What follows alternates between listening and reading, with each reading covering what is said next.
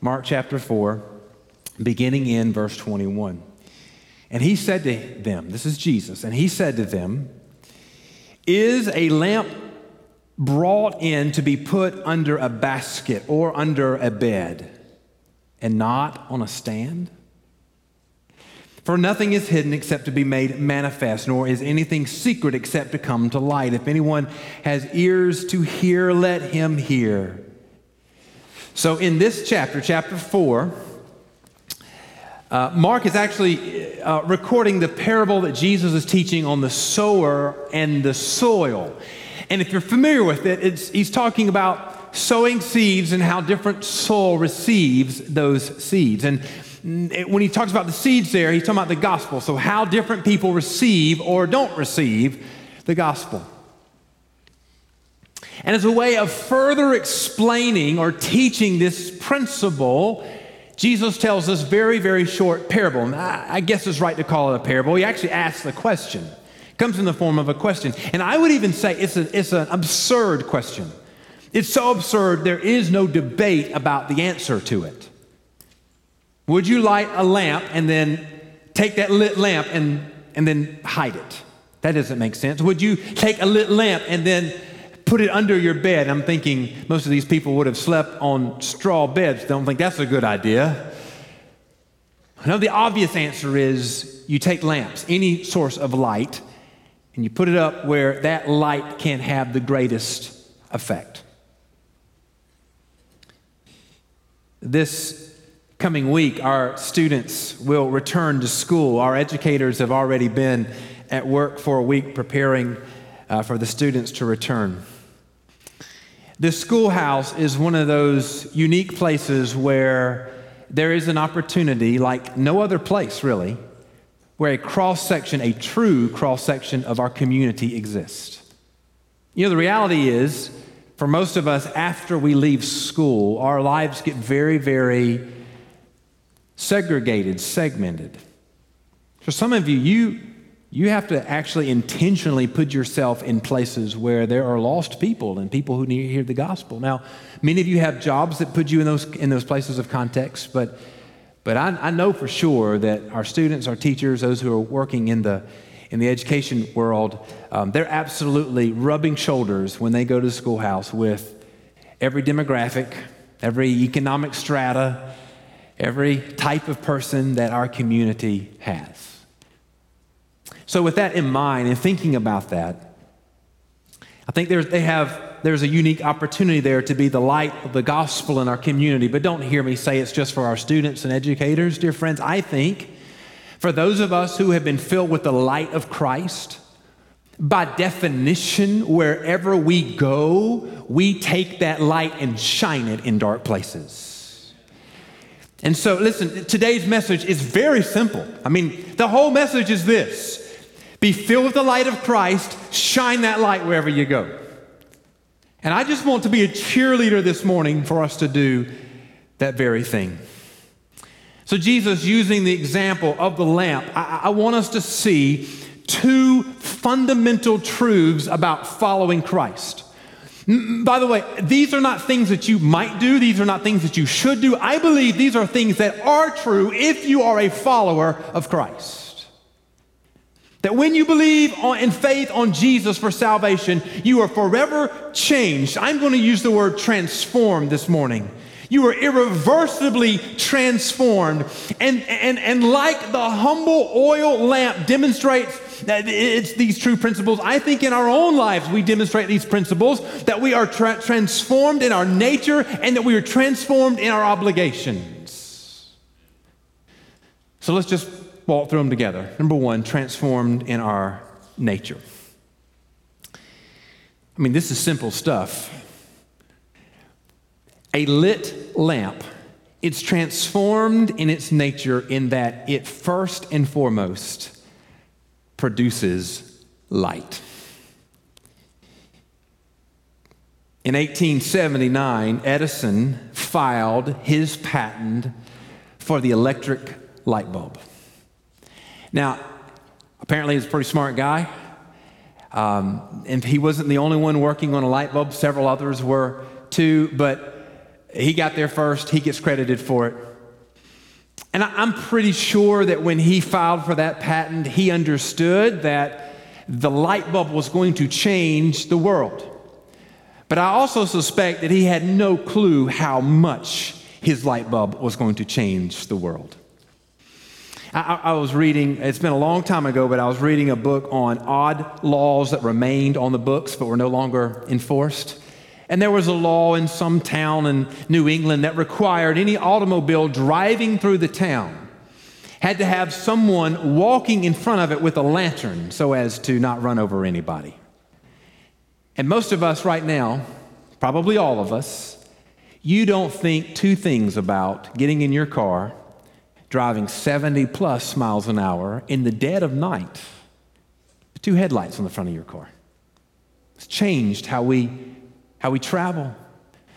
There was a day that life of human work and society was was, was controlled by the rising of the sun and the setting of the same. And so work and commerce and family life began when the sun came up. And when the sun went down, we went to bed. And, and the world kind of came to a still. And, and with the changing of the, the seasons, you worked longer and later during the summer and, and went to bed earlier during the winter. But today, I mean, pre COVID's changed some things, but pre COVID, if you wanted to go to Walmart at 1 a.m. in the morning, God bless you. You can get up and go to Walmart at 1 a.m. in the morning.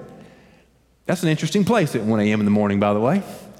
Probably ought to experience it once in your life. Businesses stay open 24 hours a day. You can turn on the lights in your house. Light for us is so ubiquitous and common. Some of you just leave the lights on all the time in, in different places of your house. The hearers of Jesus, when he asked this question, lived in a world that fell silent with the setting of the sun. At night, their homes would be lit with a oil lamp. Now, when I think of the lamp, this is what's running through my mind's eye the, the genie lamp. You know what I'm talking about? The genie lamp with a handle on one end and a spout on the other end supposed to rub it. That's the, and if you want to have that in your mind's eye, that's okay. That's close enough. But probably more, more accurate to what Jesus was thinking about is if you think about a bowl, just a regular bowl, and then they would take one end, and when they were making the pottery, and they would pinch it together so that it would hold just uh, uh lightly a, a wick that they could float in the, in the bowl. So it's open bowl with a pinched end, and they would light that, and that would be an oil lamp, and they would be able to light their homes with that. Now, this may sound simple, but let's walk through it together. Without oil, with, without a wick, or without a flame, the oil lamp is really just a weird looking bowl. I mean, if you had one today, if your great, great, great, great, great, great, great, great, great, great, great, great granddaddy had one and passed it down to you, it might be something interesting to put out some little candies in it. Just a bowl. Some could be decorative, Others can be nondescript. But without a wick, without oil, without a flame, it really has no purpose. It's just an object, something to put in a drawer, under a bed, under a bushel, if you will. But listen carefully. When you put oil in the bowl and a wick and you light that wick, when that oil lamp is lit, its nature is transformed from a purposeless object to a source of light. In fact, this is such an obvious truth that, is, that I think we read past it too quickly, but, but, but one I think we must not ignore. When you have received the light of God's truth, you have been transformed by the gospel and you have become, by definition, a producer of light. Your wick has been lit by the power of God. Now, an oil, uh, lamp without oil can just be an object in a drawer, but once it's lit, its nature has been transformed. It's no longer just an object, now it produces light. A lit oil lamp cannot withhold its light.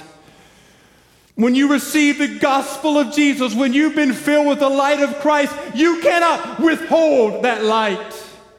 When a flame is applied, its nature is transformed to be forever and ever a light producing instrument. Dear friends, listen to me. This is not a question of desire. This is not a question of opinion. This is a question of nature. When you receive the gospel of Jesus, you are transformed to be a producer of light. Your nature has been transformed. And there's something about being a producer of light that comes with this, and that you also become one who exposes truth. Now, I don't see this as a negative. I think see this as a positive. In fact, Jesus references this in right after the question. So look in verse 22. For nothing is hidden except to be made manifest, nor is anything secret except to come to light. As a lamp produces light, by definition, it exposes truth. We don't find ourselves in situations like this very often on purpose, but just imagine with me that we all gathered here today in a room completely devoid of light. I mean, completely dark. No windows, no lights, nothing. Imagine with me, we're sitting in this dark room and you're sitting in your pew right where you are, and I'm speaking to you. Now, in that context, I, might, I, I could tell you what's in the room. I could tell you there's a, there's a pulpit right up here in the front, and I could describe what it looks like. I could talk about the piano and, and other things in the room. I could tell you about people in the room. Over here sits Judy. Sweet, nice lady. She'll, she'll be nice to you if you'll talk to her.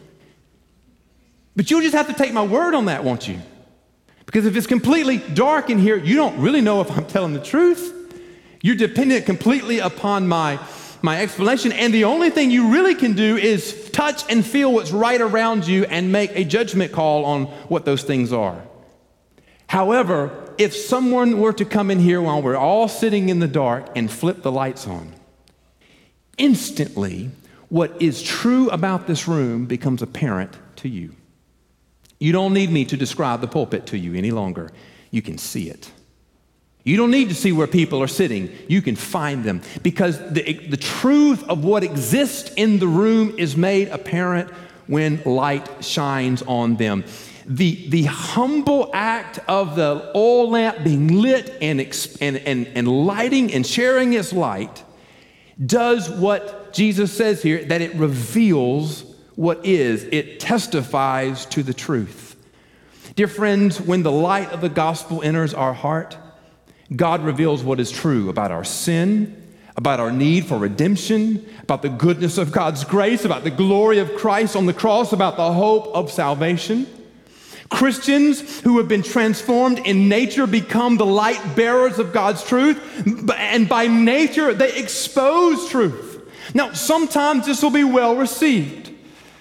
When God's truth leads to salvation, it will be well received. Sometimes it won't be so well received. When God's truth confronts sin and wickedness, it will not be well received. The light of a lamp cannot be selectively applied. Do you hear me? The light of a lamp cannot be selectively applied. You cannot choose what to expose and what not to expose. If you're the lamp, you simply produce the light and expose the truth.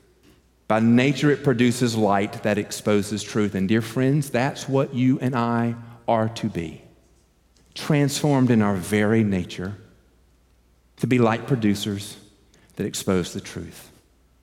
Now, I think there's a second thing here. Now, I'm using a word that I struggled with all week because I don't know, but I kept coming back to it, and I, I think it's the right word to use. When we have been transformed in our nature to become light producers, truth exposers, I think it transforms our obligations. You're obligated to do some things once you become a light producer. Transformed in nature, and you're transformed in your obligations. And I think there are at least three obligations of every lamp, and three obligations of everyone who's been filled with the light of Christ. The first is this. Now, this may seem awful simple, but, but follow with me here. I think you have an obligation to share the light. This might seem to be so obvious that it doesn't need to be said, but this obvious truth is, I think, the very point of the parable. So Jesus says, if you light a lamp, it's ridiculous. In fact, that's, that, when you read the, the question, when you read the passage, read into it what I think Jesus is communicating. It's a ridiculous idea. You would not light a lamp and stick it under a bushel basket. Some of y'all don't know what a bushel basket is. Ask your grandparents, amen? They know. But for, for, for explanation shape, shape, just think about a, a big basket. Put it, you, you wouldn't do that. It's ridiculous. Uh, you, you wouldn't light a lamp and hide it under your bed. For a modern user, you would not turn on the light, flashlight of your iPhone and then stick it in your pocket. That's ridiculous. Or stick it in your purse. No, when you light a lamp, it's obligated. There is a sense of obligation that you put it in, in, in, the, in the passage. Jesus says, upon a stand where it can be well see, received, where the, the light rays can go the farthest. The original hearers of this question would have recognized the absurdity of these proposals of putting it under a basket or putting it under a bed. There's no need to explain it because no one would do something so foolish. A basic obligation of any light is to shine, and shining its light as far as the rays of light can physically travel. Now, we instinctively recognize this anytime we, we have access to a source of light in a dark place. If you have access to, the light, to a light in a dark place, you instinctively feel like you need to share that light with somebody. You ever been somewhere and somebody can't see or they're stuck and you have light? I mean, it's not just being polite, there's a sense of obligation. Let me, let me get the lights for you. Let, let me show you the way. I, it doesn't really apply to the passage, but it just is running through my mind as one of those memories. I, my parents and, and I, when I was a kid, uh, we took a, a, family vacation up to North Georgia, and we were doing one of these nighttime hikes up to a, a waterfall. And my mother is horribly afraid of rodents. Like I am with snakes, she's horribly afraid of rodents. I was a little boy and I had the flashlight. And what do little boys do with a flashlight? They shine it everywhere but on the road, right? Because I was fascinated with everything other than where we were going. And there were some rodents that night darting across the path. And my mama told me once, she told me a thousand times, please, baby, put that thing down on the ground. I'd shine it here and shine it like, I didn't understand I had an obligation that night. Should have shined that light on the path.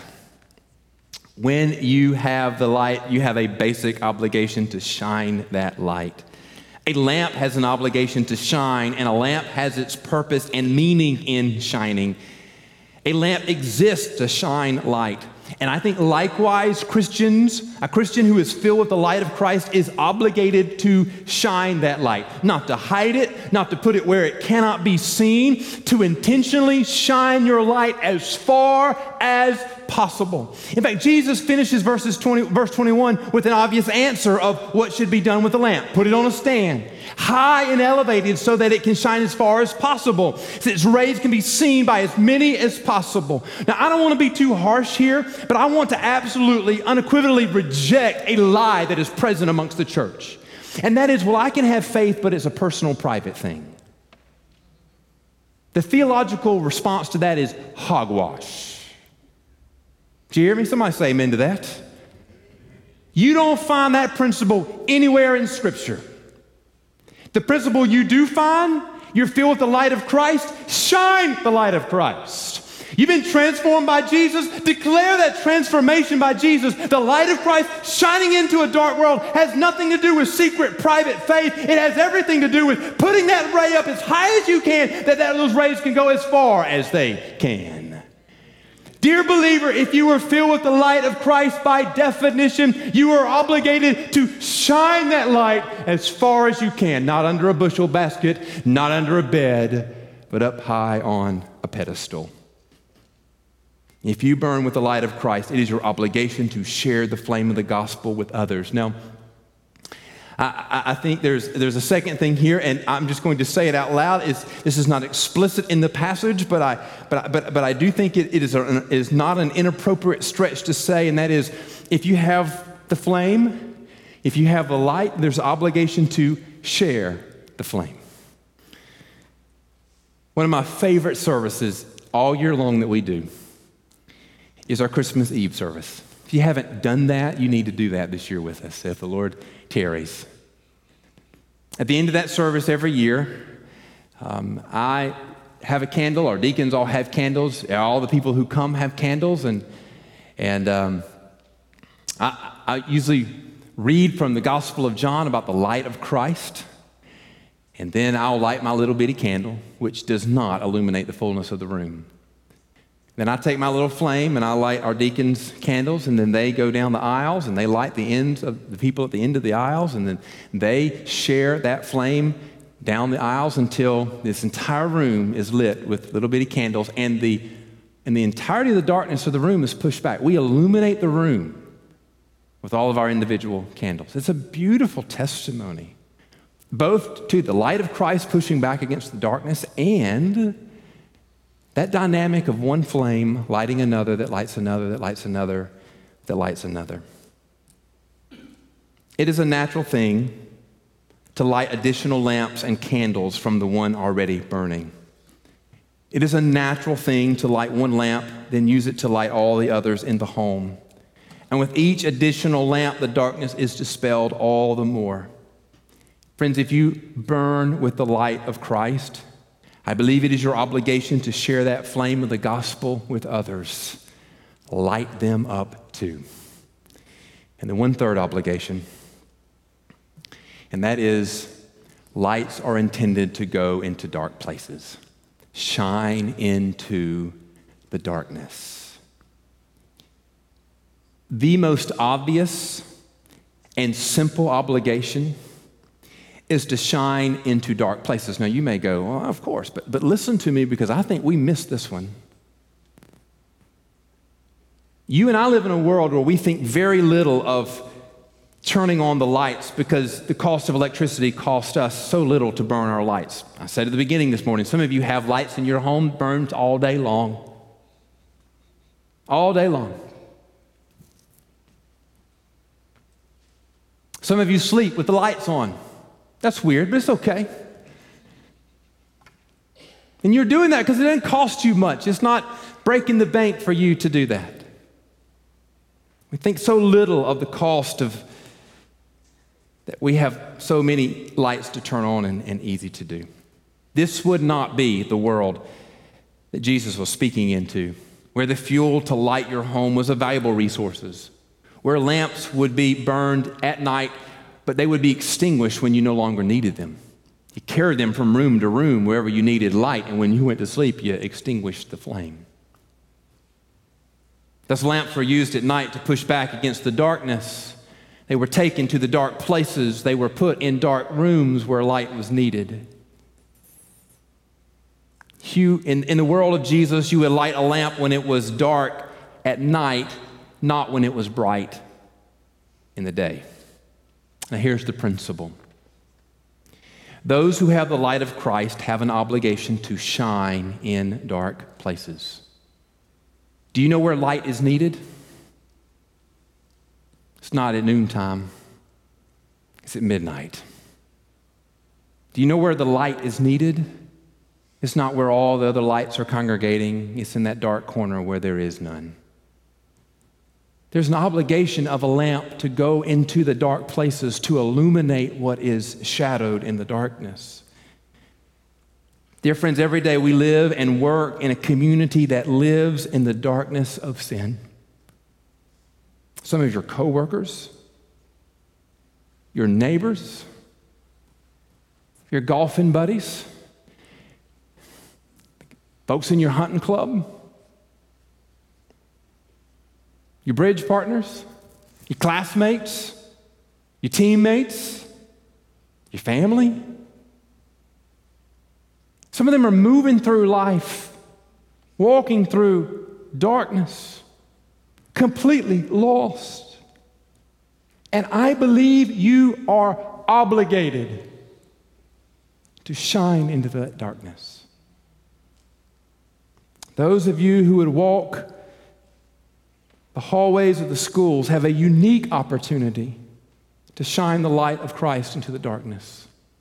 Those of you who work in, in, in context that puts you in the, in the public, you have a unique opportunity to shine light into darkness. In the classroom, on the ball fields, in the band room, in the cafeteria, on the bus, in the hallways, in the teacher's workroom, in the board offices, in the behind the counter, and wherever you might find yourself. Now, I know, I know it is tempting to remain where there is no need for light. It's easier there, it's nicer there. And listen, dear friends, since the foundation, since the beginning of the church, there has been always a temptation to retreat from the darkness of the world, to put up walls around us, to sequester ourselves from the darkness of the world, and congregate ourselves.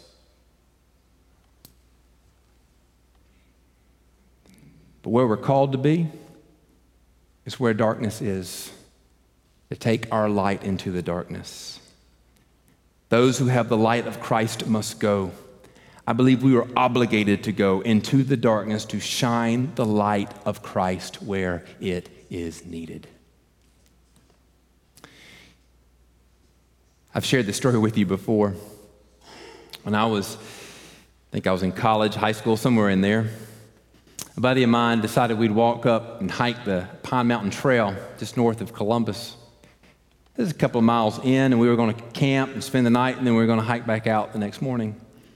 And we had timed our hike pretty well. We'd, we'd gotten to where we had planned to camp, but not too long before sundown. Uh, we'd made camp, and, and by the time the sun was down, our, our tents were up, and we had our fire going. We were cooking our dinner.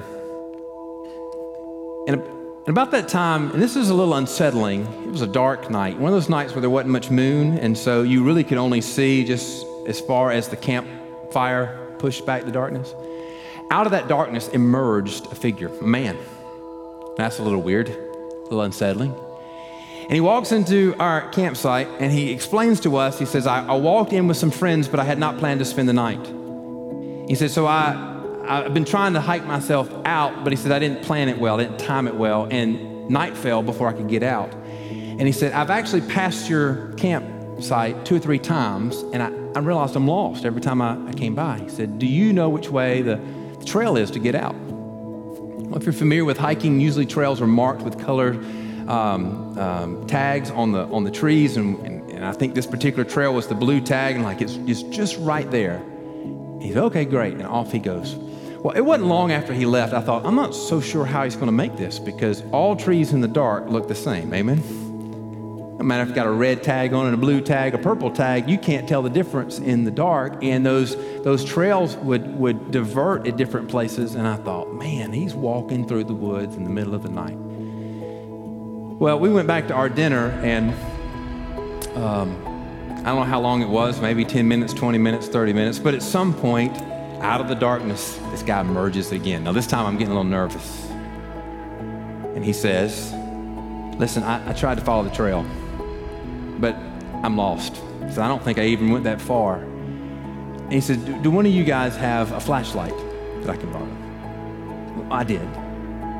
Now, flashlights are flashlights, right? They're a piece of plastic, maybe a piece of metal, got some batteries in it, and back in those days, a, a real life light bulb.